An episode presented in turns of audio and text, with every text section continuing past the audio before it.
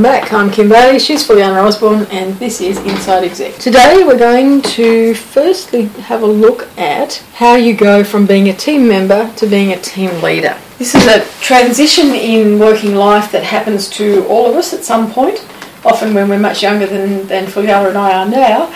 But in any case, it happens. It doesn't seem to matter how prepared you are for it.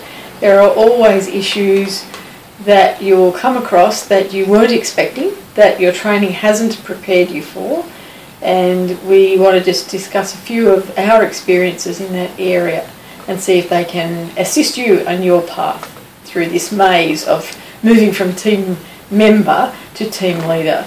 And in, in my early training days of, of writing training courses, we used to call it stepping up to supervisor. Probably the first uh, and biggest issue that I have seen and that was, was difficult for me to do as well, and I think that we see it even in our sporting teams, particularly the cricket team, if I could be parochial about it, is that you have to move from being everyone's best friend to being the person who has to give them bad news as well as good news, has to make them work when you know they don't want to. You know the ins and outs of the days when people feel bad, when they're more focused on what they're doing at the weekend or what they've done at the weekend, and you've got targets that you have to meet or activities that have to be completed. So it's, it's a, a move from being one of the group to having these people at arm's length but still being able to get the best work out of them. The first thing that you've got to remember is that there is a change. You can't pretend there isn't. I'm gonna. I was doing a good job before. If I continue to do a good job, your job has changed, and it's changed in a way that Kim just summarized, but also the relationship, the relationship which is really really important, of course. So once you accept the fact that you have changed and you have more responsibility, managing yourself is one thing, managing yourself and others is much wider. You want to stay in good relations with your team members, but you also want to be able to deal with them individually. The advantage that you have is that you know them, that you know that what they like, what they don't like. You know a bit about their families or friends and, and circles. So that should he- help you keep in touch with them and ask after them. But it's not anymore you have to be socializing with them every five minutes. You don't have to become enemies either. But what you want to do is work in a professional relationship all the time. Remembering that as a professional, you have the leadership responsibility to direct not just the, the, the work, but direct the energies of the teams and utilize each and every member of the team differently to their strength. I think that the, the interesting things for, for me in that is that you need to be managing yourself. And that's probably the thing that you leave to do until last, and it probably, I think, should be the one that you do first, because unless you're managing yourself, you will not be able to control all the other things that are going to happen to you in this new role.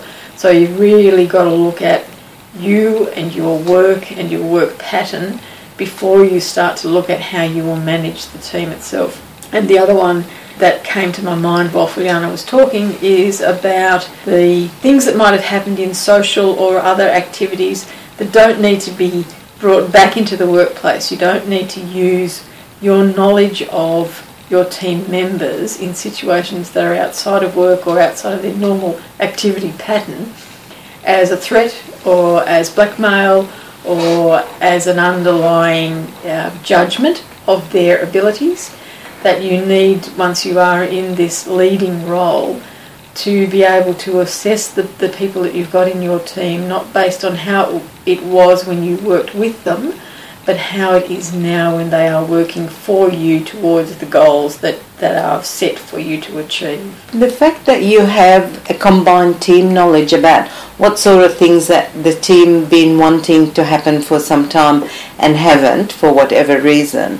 This is an opportunity now to get some goals, if you like, providing the environment and the business reason is there to do them.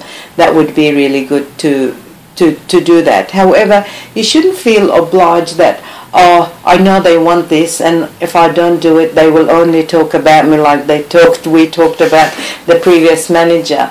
That is when you have to start behaving differently.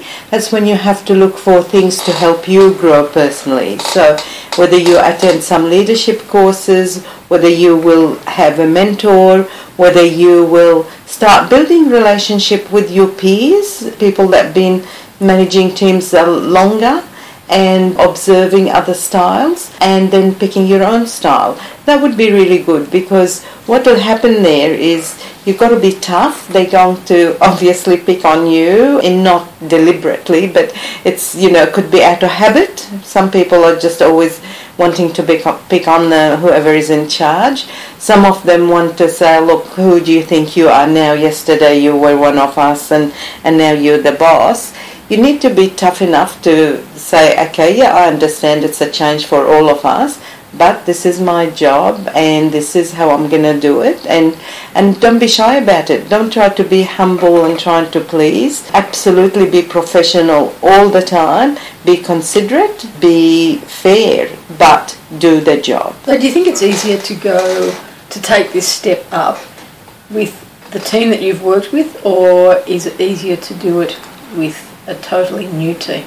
So you move into a different area of an organisation or a different organisation.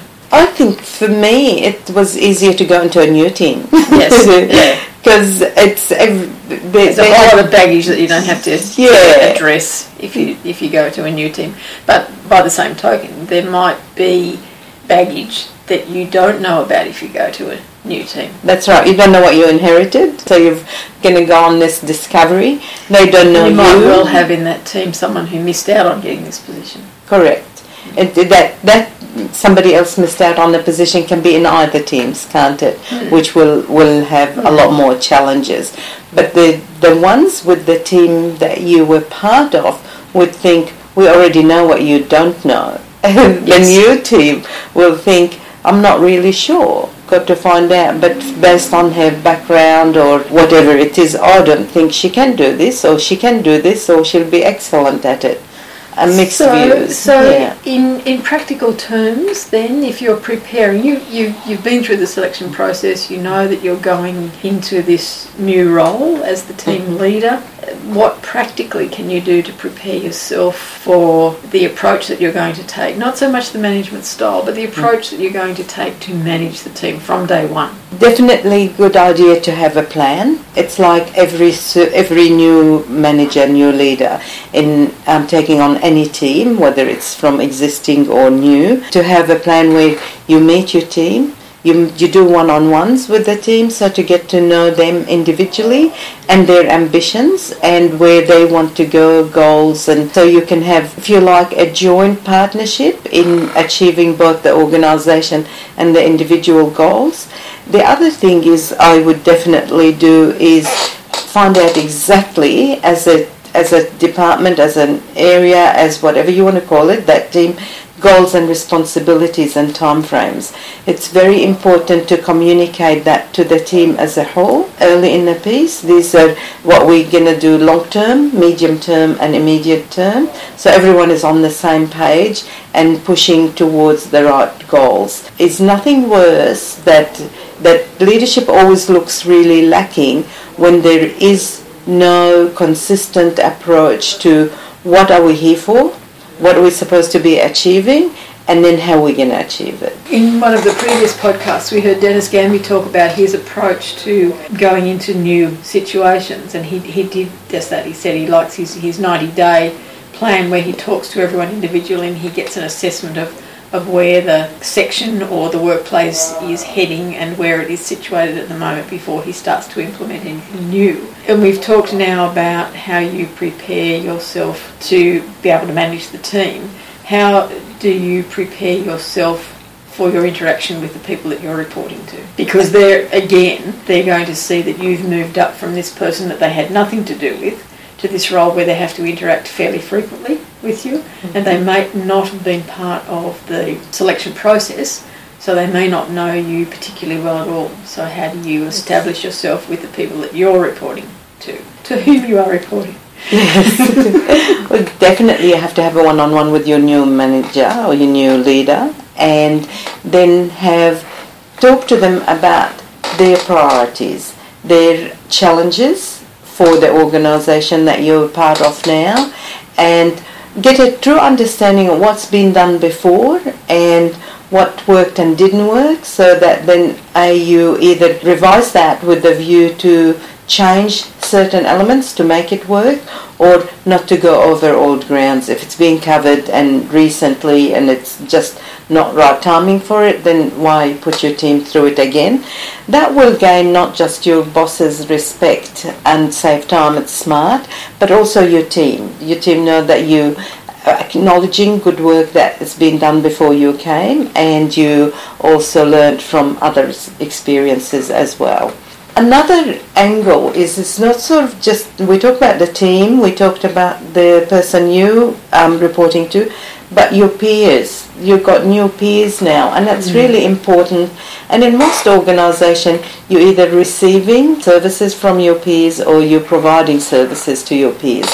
So get to know them, understand their priorities, understand their challenges so that you can be part of the solution and value add to those areas instead of just running at 100 miles an hour in, in the wrong direction. Yeah, because I think you've talked in, in one of the previous podcasts about knowing the process, knowing where you sit in the process of what happens so yes. that what your team contributes to the, the process as a whole and, and what your customer base is, not, not your external ones, but your internal ones as well, yes. and as well as, as, as who provides for you and for your team. It's also incumbent on you now to use the word step up. Yes, step up because you're going to see the bigger picture and a much higher helicopter view. Mm. That comes with it. It's it's exciting. It's great to know and see it and and but you see more obstacles, you see more challenges, a lot more politics, unfortunately. But that doesn't have to be negative. It just means that you have more awareness and more things to juggle and more things to process to make things happen. Okay, so we, you, we've, we've done all that. We've, we've got to this point. How long do you give yourself before you might decide that it's not for you? that this has been the wrong move. And two parts to that wrong move in this organisation or wrong move for you mm. generally. You have to figure out if you're uncomfortable. Is it a, a, discomfort that it is just too early? It's new, I'm learning, I'm having self doubt, only because I used to be top of the tree where I hmm. was, and now I'm on a learning curve. And be careful not to give up something you really, really want, but because you think you're not suited for it or you don't like it. So that's critical. And in that sense, you really need to process that information and talk it out with the right people, like an internal mentor. Identify someone who you already you already have someone by now that would be a confidant, a mentor, somebody who's you, you worked with before. So would do that. If however you found that on the outside, I really went for this job because it was expected of me to mm. go there. Mm. My boss thought I should, I'll make it a good time. Yeah, it was time. time. Yeah. I'm ready for it. But really, I'm not a people leader in my own heart, and I don't want to do it. I'm uncomfortable, and it's not a matter of training. It's not a matter of getting used to it. I don't it's want to be a manager. I, I just, just, want to do this job. Yes. As, I don't want to do the job I was doing yeah. to the best of my ability, and that's as, that's as far as my wishes personally go. Right. That I've got all this other stuff that I'm, I want to do with my life, and this is just one part of it. If that is the case, again, don't get to that decision point too quickly, but don't leave it too long that mm. you trap yourself, mm. and and then it becomes a, more about an embarrassment. And you're resentful. And yeah, and I'm I'm just, I'm unhappy. I'm cornered myself. I'm resentful. I'm not actually enjoying this, but I have to do it because I'm expected to do it. That is really bad because it will. It will reflect on whatever you do will affect your team members. It, you're a role model in that sense. Mm. People look up to you, and it's no good. And you owe it to yourself not to continue in that environment. And always sees that you're not getting the job done, not that yes. you're unhappy. Because the boss couldn't possibly be unhappy. We don't think about the boss as a person. We think about you know it's this is supposed to happen and that's supposed to happen and it's just not for whatever reason. That's right. But you also got to be careful that you're not, um, when you're going through that process of deciding why I'm feeling the way I'm feeling, you've got to concentrate on some solid facts as well and find out what is it exactly that I don't like. Do I not? I like giving good stories. I mean, sharing good news with people. But I don't like making them stick to the targets. Is that what it is, mm-hmm. or is it that I really don't care. I rather somebody gave me the goals and I just deliver. You really need to work that out. you That's really an individual do thing. like a, a self-assessment and then Yeah. talk that through with your mentor. yes, talk it through and make sure it's that. Reflect back on what you did before. Were you're happy doing it? And and the other thing is sometimes people forget is yes I am and I would be, but for how long? Or is there something I can do that, that will make that easier? Is it a change in a process? Is it coaching in a particular activity? Yes. Is there some way that I can address that issue that is causing me discomfort or dissatisfaction that will change the balance? And I guess uh, I would look at it as a balance, you know, that you never, no, I won't say never, you very rarely are going to be completely happy with a job that you do or a, or The a position of it, yeah. or a position that you're in. Yeah. Uh, There's always going to be things that, that you don't want to do, that you don't want to do the way they have to be done, but that shouldn't be that shouldn't tip the balance Mm. when you've got uh, when you're in a position where there are half a dozen good things and half a dozen bad things. The tipping of the balance should be something that I think that you can't change. That you or that you can't address or that you can't work past rather than the things that might be just a little bit harder to accomplish. But also with, with everything, when you're doing something new, you're so focused on wanting to be really good at it and very quickly, and you're very enthusiastic that you forget to enjoy the mm. the actual learning and the Or you- transition. You've thought about this position and how this job could be done for so long that you've got this great list of things that need to to change. Yes. And you come in like the charging bull and say, well, all this stuff's going to change, and, Mm. and realistically. Some of those things might take, might, you know, need interaction with other areas. They're going to take 12, 18 months, two years before they get Yeah. adjusted. Now, just this past week, in one of my other roles with the National Parks Service here in New South Wales, I'm on an advisory committee.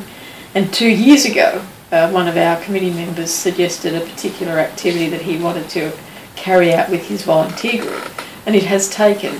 We all thought it was a good idea, the people locally thought it was a good idea, but another interested party had another agenda that they wanted to push into this arena, and it's taken two years, almost to the day, before this activity could be carried out. Mm. So you've got to be realistic about timeframes and about changes.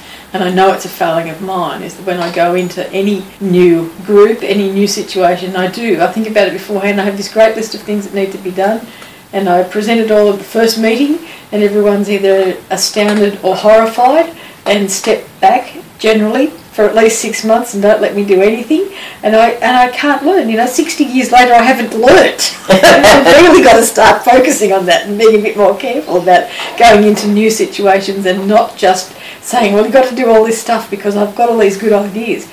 They, they are worthwhile ideas. I have thought about it in terms of the organisation. I just need to think a bit more about implementation and timing. They don't need to do it all at once. That's a good point. You don't have to do it all at once. But the other good point is is that you don't have to do it all yourself. That's why you have a team. And hmm. if it was a one person's job, you wouldn't have a team and it would be just you. It's important that to know, even if you are really, really good, there is some technical skills that you can't have it all under in one person. So therefore, if you need to rely on the finance person, you need to rely on the HR person, the sales person, whatever it is. Everyone brings something to the table.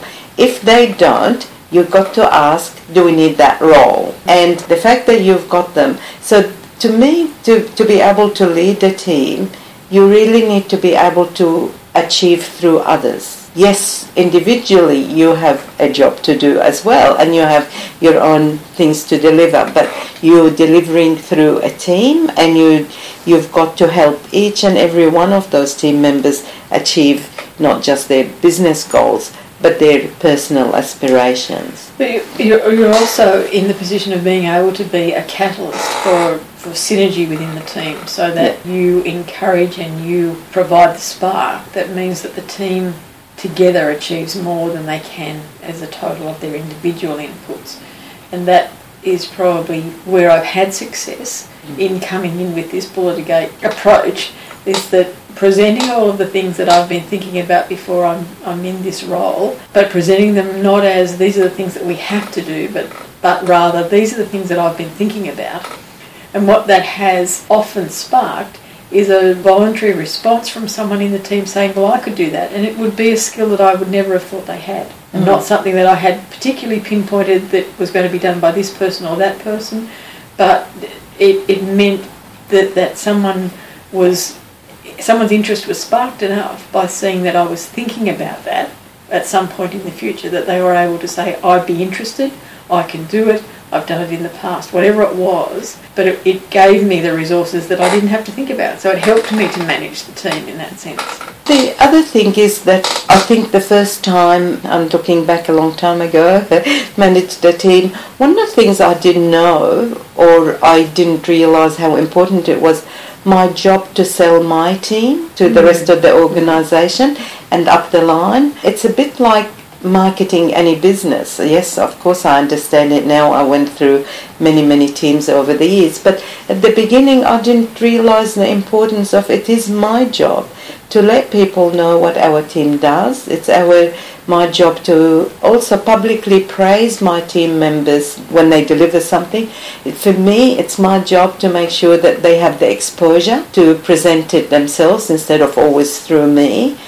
And the other one is to protect the team. And what I mean by protecting the team is to cut out any delays and interferences. There's a whole lot of stuff normally that happens that is divert attention and time to less important factors or other areas saying we need this and we need it yesterday. Mm-hmm. And then the team have to reset the whole priority and start that at the cost to another area of the business.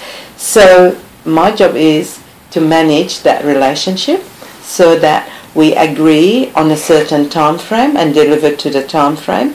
Having said that, there will be exceptions. There will be something that come up that's unusual.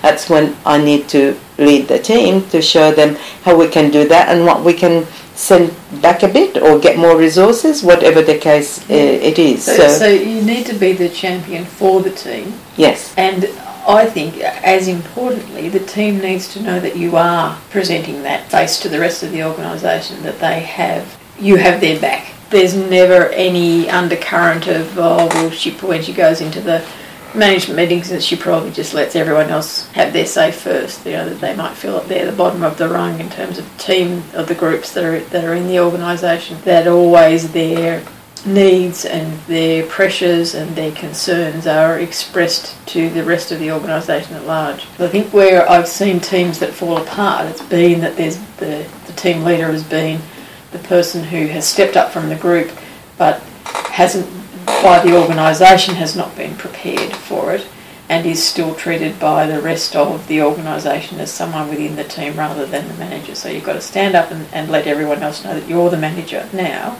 or the team leader now and have your team also know that you are there as the representative with the rest of the organisation. One of the most powerful tools a team leader could have to manage those relationships and cut out the noise is facts. So having absolutely good communication with your team and making sure you're up to date on each and every part of the uh, what's happening in, in there and getting the facts. So when someone says, "Oh, we always get your um, services late," and then you should be immediately be able to say, well, actually, uh, our SLA service level agreement is 24 hours, and in 99.9% of the time we did that within 12 hours. Have those things like facts where you can say, same as when it is a sales, when I was running sales, being able to say what the sales numbers are and understand why a target wasn't met and why, what were the circumstances, and what was your plan and your team's plan to make up that shortfall. Mm-hmm. Mm-hmm. People will respect facts instead of emotions. If people then start making comments about irrelevant things or start making comments that you don't have the information for, just say, look, I wasn't aware of that. Don't be afraid to say that at a meeting. Mm. And I'll get the facts and come back. Come back with the facts, either apologizing or saying, no, we, we're right and, and what, let me understand your needs again. And then go back to your team to deliver. What, what is as we all know, is there is your communication with your team, but there's also the side communication that other people at the meeting will tell their staff, and their staff will tell your staff, and vice versa. So you want to make sure that your team is getting a consistent message of being recognized for what they do, appreciated for what they do as a team, as an individuals, and if they need to be embarrassed for not meeting targets, well, so be it. But that shouldn't hang on for too long. That should be only done in a constructive way to say, okay, we did fall down short. We know why, but we now we're gonna reinstate that so we'll get our pride back. Those situations are often politically driven, where the complaints will come in about uh, a particular team, which is really the situation of protecting another team from coming under scrutiny. And what I'd like to see in those situations is that the, the acknowledgement of what the facts are, but also where it's it's not meeting your service level agreements or the needs of, of the other teams, that you come in also with a suggested solution for what appears to be a trend or an issue that's developing. In thinking about that situation before you go into these meetings, you are actually already stepping up to being a team leader because you're thinking about managing the work of your team, managing your team's input, but also the results that, that come through from other areas. As you can see, there's a lot to step up to, if you like, when you first become a team leader. And in doing that, you are able to learn a lot more about yourself, a lot more about your new role, and being able to then continuously improve. And we've just looked at the counter on the screen to tell us how long we've been talking because it blacked out while we were talking and we realised we've gone way over time. so we might end this particular discussion now, but it is one obviously that we'll come back to and we'll talk about it from different angles and probably call it different things. But that's it today for stepping up to supervisor or going from team member to team leader. I'm Kim Bailey, she's Fuliana Osborne, and this is Inside Exec.